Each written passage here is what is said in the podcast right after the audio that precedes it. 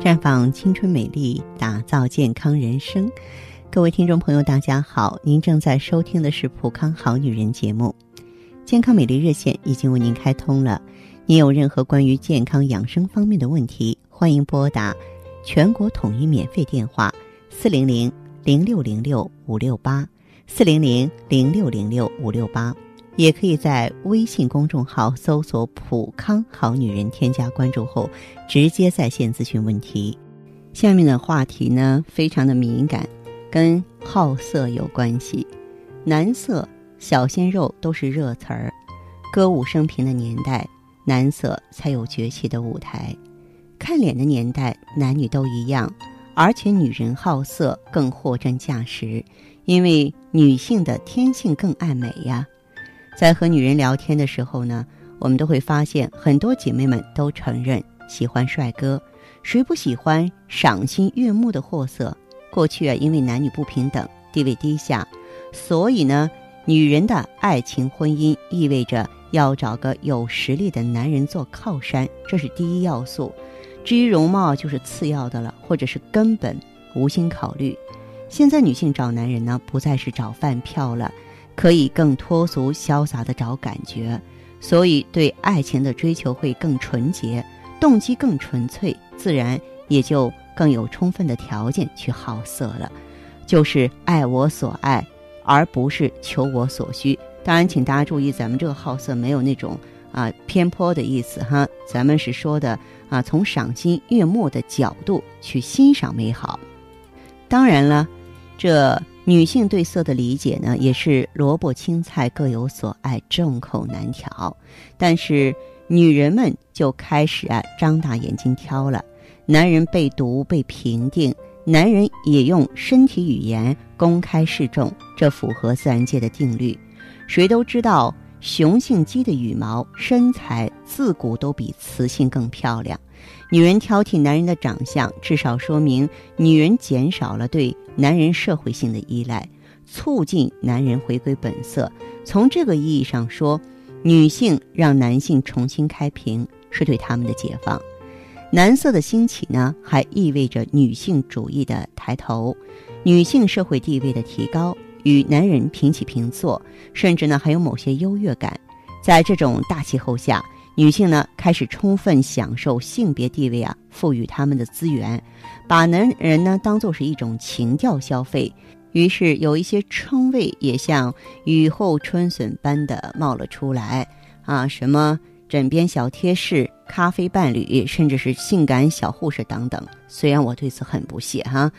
孔夫子说食色性也，可见连他老人家也没有特指男人才好色。武松与武大郎，没有女孩会选择和后者一起数星星看月亮踢水拔草男女平等。那么某种意义上说，男女都不拒绝好看的人，都好色。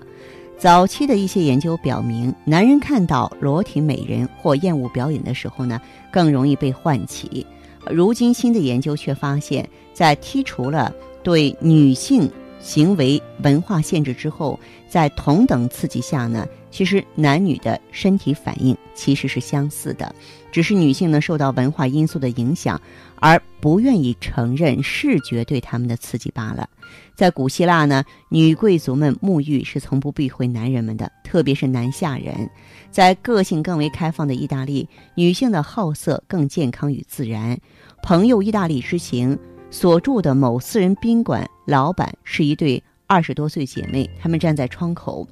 看到两个年轻男房客穿着性感泳裤走过时，居然嗷嗷地大叫起来，甚至是吹口哨表示喝彩就像我们国内的很多小混混似的。可是呢，在国内，女性这样爽然坦然的心情与目光去欣赏一个半裸体的男人，自然会被指摘。不同的文化背景往往塑造不同的女性审美习惯与胆量。那么既然欧美的女性可以大张旗鼓正大光明的去看男人，为什么我们的新女性还要做审美的小脚女人呢？女性好色的时候，正是女性花开的时候。那么女人在看风景的时候，它本身就是一道风景，女人好色本身就是一道迷人的色彩，那就是性感。那么女人好色是真的是美的，显然与男人的好色还略有不同，他们更重视感觉的中和，而不仅仅是拘泥于视觉冲击和刺激。男人好色呢，往往比较狭隘，多往下看，偏向感官的肉欲的，而女性呢，更喜欢气质的色，更有灵魂的美。当然，美是有性别的，也必然会从性感的角度加以鉴赏，只不过女性心里的性感也比男性更进化一些，更趋于精神一点。看来啊，女性好色比男性好色要更有品位，因为消费男色就是消费优雅精致的生活。作为社会主打消费族群，女性好色对生活、对男人会提出更高更美的要求。从这个意义上来看，女性在和平时代真正成了社会进步的推手和主力军了。所以也希望咱们收音机前更多的好姐妹，咱们不服老，留住青春，能够让自己盛开，也懂得欣赏身边美好的男色。好，这里是普康好女人，我是芳华，健康美丽专线正在为您开通，400-0606-568，400-0606-568。